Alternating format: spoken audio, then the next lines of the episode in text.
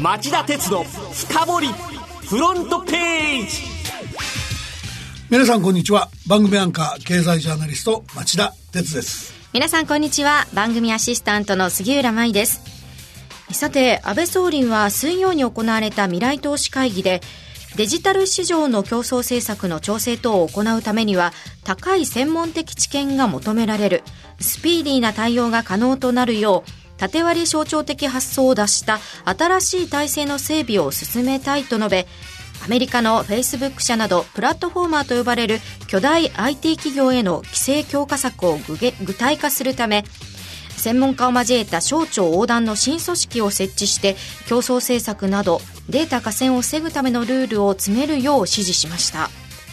この話は番組で何度も言ってますが世界では GAFA と呼ばれる Google、Apple、Facebook、Amazon の、えー、アメリカ系巨大 IT 企業が中心となって収集した膨大な個人データを活用し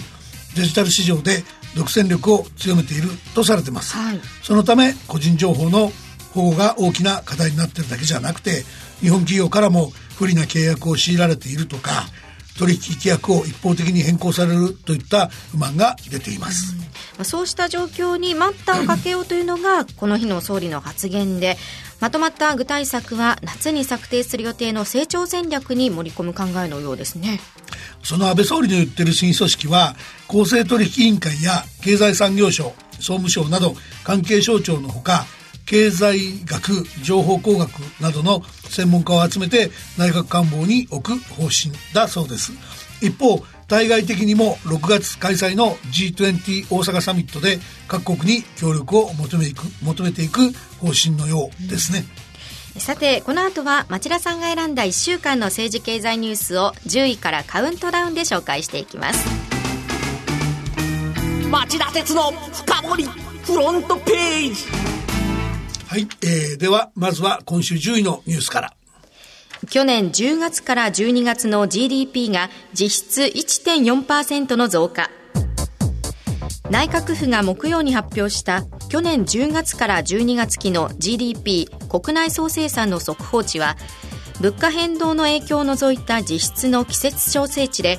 前期に比べて0.3%の増加でした。これは年率換算では1.4%の増加で年率2.6%減少だった7月から9月期から2四半期ぶりのプラスへ転じましたまあ、2四半期ぶりのプラスといっても反発力はかなり弱いんですね。うん、セクター別に見ると、中国経済の鈍化に伴う情報関連材の輸出が伸びなかったことが響いて、外需の寄与度がマイナスになっちゃった。で、夏の自然災害の復興需要で住宅投資が伸びたことや落ち込んでいた個人消費が回復したことがあり、内需の寄与度がなんとかプラスになった。っていう格好です。続いて第9位のニュースは。JPX と東京商品取引所が年内の統合へ。経営統合交渉を進めている JPX 日本取引所グループと東京商品取引所が年内の統合に向けて大枠合意したことが昨日明らかになりました。今年夏にも JPX が TOB 株式公開買い付けにより商品取引所株を100%取得。商品取引所が東京証券取引所や大阪取引所と並列の JPX の子会社となります。今後は原油先物などの商品をどう移管するかの細部を協議することになります、この組み合わせに限らずですね、うん、日本の取引所の再編っていうのは、いろんな話が浮かんじゃ消えるという状況だったのですが、まあ、今回は商品取引の低迷がきっかけになって交渉が加速したようです。で、投資家の利便性の向上につなげて、えー、いけるかどうか、そこが、えー、統合の成否のポイントになってくると思います。続いて8位のニュースは、マイナンバーカード、病院で保険証代わりに使用可能に。昨日付の日本経済新聞長官によりますと菅官房長官が近く関係閣僚にマイナンバーカード普及策を指示しこの中に政府が今国会に提出する健康保険法改正案にマイナンバーカードを保険証として利用可能にする規定を盛り込む方針だと報じました。去年の12月時点でマイナンバーカードの交付実績は1564万枚。これは人口の12%にとどまっている。はい、そこで今回の普及策により、2021年3月から原則すべての病院でマイナンバーカードが健康保険証として、えー、使えるようになるというと。目論見通り普及されるか注目されそうですね。7位のニュースはこれです。伊藤忠社員、中国広州で1年にわたって拘束。大手商社伊藤忠商事の日本人男性社員が中国広州の中国当局におよそ1年間拘束されていることが昨日明らかになりました拘束されているのは伊藤忠商事の40代の男性社員で中国南部の広東省の広州で国家の安全を害したとして去年の2月下旬から拘束されているということです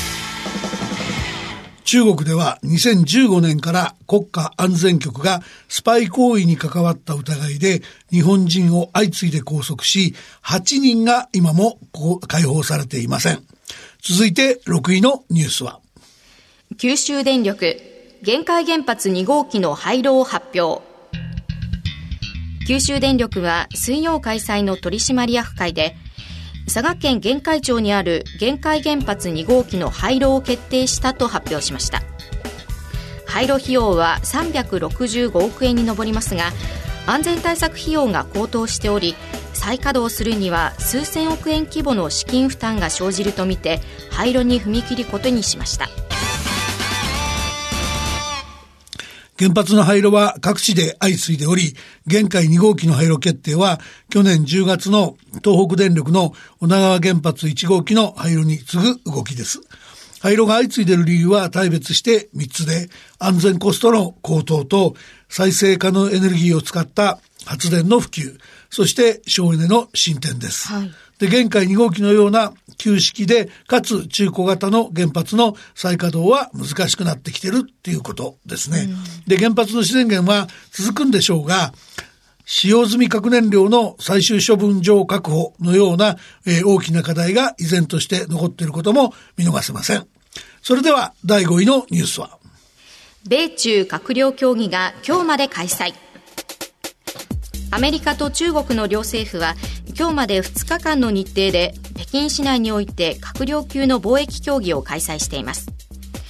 中国の技術移転強制や国有企業への補助金といった構造問題で双方の主張の隔たりをどこまで縮められたのか。また対立の解消へ向けてアメリカのトランプ大統領と中国の習近平国家主席の首脳会談の開催に合意できたのかが注目されています。アメリカは3月1日までの追加の制裁関税の負荷を猶予して中国に情報を迫ってきました。中国税関総署が木曜日に発表した2019年1月の貿易統計によると、対米輸出は前年同月に比べ2.4%の減少、輸入は41.2%減少と、両国の貿易戦争の影響が顕著に出ており、閣僚級協議の進展が注目されています。続いて4位のニュースは違法ダウンロード、すべての著作物が対象に。文化庁の文化審議会の著作権分科会は、水曜の会合で海賊版サイト対策の報告書を了承しました。海賊版と知りながらダウンロードする行為は違法ですが対象を現行の音楽映像だけでなく漫画やゲームソフトを含む全ての著作物に拡大することが柱となっています。悪質な行為には刑事罰も課しインターネット利用者を海賊版サイトに誘導するリーチサイトの規制も盛り込みました。文化庁は今の国会に著作権法改正案を提出する方針なんですが、有識者からネット利用を萎縮させるといった懸念が相次いでおり、対象の絞り込みが焦点だった。しかし絞り込んじゃうと海賊版の横行に歯止めがかからない懸念もあります。こうした矛盾が出てくるのは、閣議メンバーの文部科学大臣を出している文部科学省の外局に過ぎない文化庁。つまり、時の政府が問題の解決を担おうとするからに他なりません。この種の問題には一体どういう組織が必要なのかを今夜の町田鉄の深掘りで考えてみたいと思います。まずは10位から4位までのニュースをお送りしました。町田鉄の深掘りフロントページ第3位のニュースはこれです。日産、今期の営業益が22%減、3期連続マイナスに。日産自動車は火曜、今期2019年3月期の業績の下方修正を発表。売上高が従来の見通しより4000億円少ない11兆6000億円。営業利益が900億円少ない4500億円。当期純利益も900億円少ない4100億円に落ち込むということです。繰り返された検査不正に続きカルロス・ゴーン前会長の逮捕によって懸念されていた企業イメージとブランド力の低下が現実化してきた格好となっています。日産自動車は苦境に立たされていますがその背景には何があるんでしょうか？あの、苦境の方を浮き彫りにしているのはですね、通期の販売台数の下方修正で、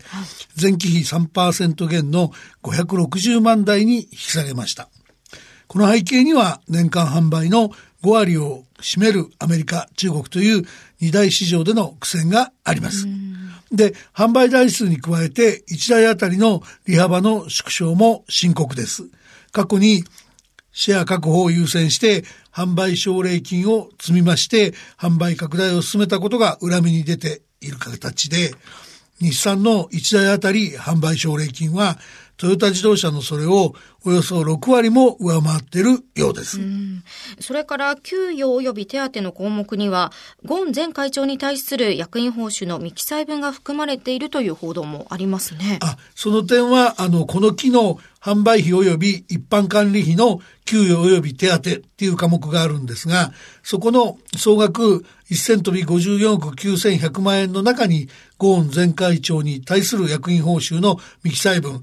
92億3200万円が含まれています。えで、法人としての日産も起訴された、えー、有価証券の、えー、虚偽記載ですから、西川社長は非常に大きな不正で申し訳なく責任を感じると、えー、口頭で陳謝したんですが、この違法行為が行われた期間に取締役だった責任にけじめをつけたとは言えず、隕石問題が長引く可能性もあります。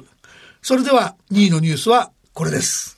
トランプ大統領壁建設で非常事態宣言へ。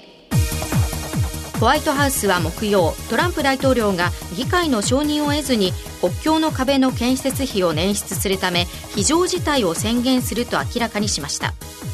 議会がこの日可決した予算案には署名する方針ですが非常事態宣言を出すことで不足する壁の建設費を補う狙いがあるということです。議会が可決した予算案では壁の建設費が足りないということですか、うん、足りないんですね。あの、議会の上下両院は木曜日の午後、あの、日本時間の今朝ですけども、成立していなかった国土、国土安全保障省などの2019会計年度予算案を賛成多数で可決しました。ところが、この予算案は国境沿いに新設するフェンスの予算をおよそ14億ドル、まあ、1500億円しか計上しておらず、トランプ大統領が求めている57億ドルを大きく下回るため、大統領は議会を通さず資金を確保することにしたというんですね。これ、議会を通さずに壁建設の資金確保というのはできるんですか？あ原則はダメで、あの、本来アメリカの憲法では予算を決める権限は議会にあるんです。はいだけども、国家非常事態法に基づく非常事態を宣言すれば、大統領が自由裁量で予算を流用する余地が出てくる。で、えー非常事態に明確な定義はないんですが、トランプさんはメキシコ国境から犯罪者や違法薬物が流れ込み、国家の危機だと主張しています。だけど、これに対して民主党のペロシ下院議長は木曜日の記者会見で非常事態にはないと猛反発していて、大統領の権力乱用に当たると提訴する構えを見せています。で、今回は、その、えーこの間、その、年末から電子にかけてあったガバメントシャットダウン、はいあの批判がものすごく多い政府の、政府機関の閉鎖を避けつつ、なんとか支持者向けに公約を遵守したんだって主張できる非常事態宣言に踏み切ろうっていうことなんですけども、やっぱり一段の混迷が避けられそうにないですよね。それでは、今週1位のニュースはこれです。東芝2019年3月期の業績予想を下方修正営業利益が400億円減少の200億円に。東芝は水曜今期2019年3月期の業績予想を下方修正し連結営業利益が前期に比べ77%減少の200億円になると発表しました。これは去年11月の前回予想から400億円の引き下げとなります。下方修正の原因はどこにあるんでしょうか？あの、先に東芝の言い分ですけども、記者会見で東芝の平田正義代表執行役専務は、あの、一過性の費用が原因で、リスクがあるものを早急に引き当て処理した結果だと述べてるんですね。うん、で、実際のところ、その、東芝が下方修正の直接の原因として、3つの一過性の費用、追加費用の発生発生を明らかにしたのは事実なんですが、その東芝の本質的な問題っていうのはそういう一過性の問題じゃないですよね。うん、っていうのはその一過性の費用って大した規模の大きくない問題で、それがあのダイレクトに業績全体の下方修正につながっちゃうっていうのは、それほど東芝の収益力が弱いっていうことで、こっちの方が本質的問題ですよね。ああ、確かにそうですね。うん、あの、東芝って粉飾決算に始まって、債務超過に転落して、本来なら破綻処理すべき会社だったわけですね。うん、で、その危機を乗り切るため、買い手がつきやすい部門、つまりその、儲かる部門、稼げる部門を売却して、延命措置をした結果、残った部門部門の収益収益力って驚くほど低いんですよ。うん、で、例えば今回だって1兆円規模の東芝メモリー株の売却があるにもかかわらず、今期の純利益が8700億円しかないことを見ても、先行きの見通しはかなり暗いですよね。で、そういった意味では新たな収益源の開拓だけじゃなくて、大胆なコストカットもしないと、近い将来、東芝はまた深刻な経営危機に陥ってもおかしくないということだと思います。以上、町田さんが選んだ10のニュースをカウントダウンで紹介してきました。さあ、ここで番組から重大なお知らせがあります。3月1日からこの番組はスタートが40分早まりまして、毎週金曜夕方4時からの放送となります。また夜11時からの町田鉄の深掘りは、夕方5時35分からのスタートとなります。2つの番組の放送時間変わりますので、皆さんお気をつけください。さて、今晩11時からの町田鉄の深掘りのテーマは？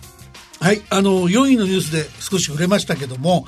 海賊版サイト問題政府が介入するから解決策が見えなくなるというタイトルでお送りしたいと思っています。はい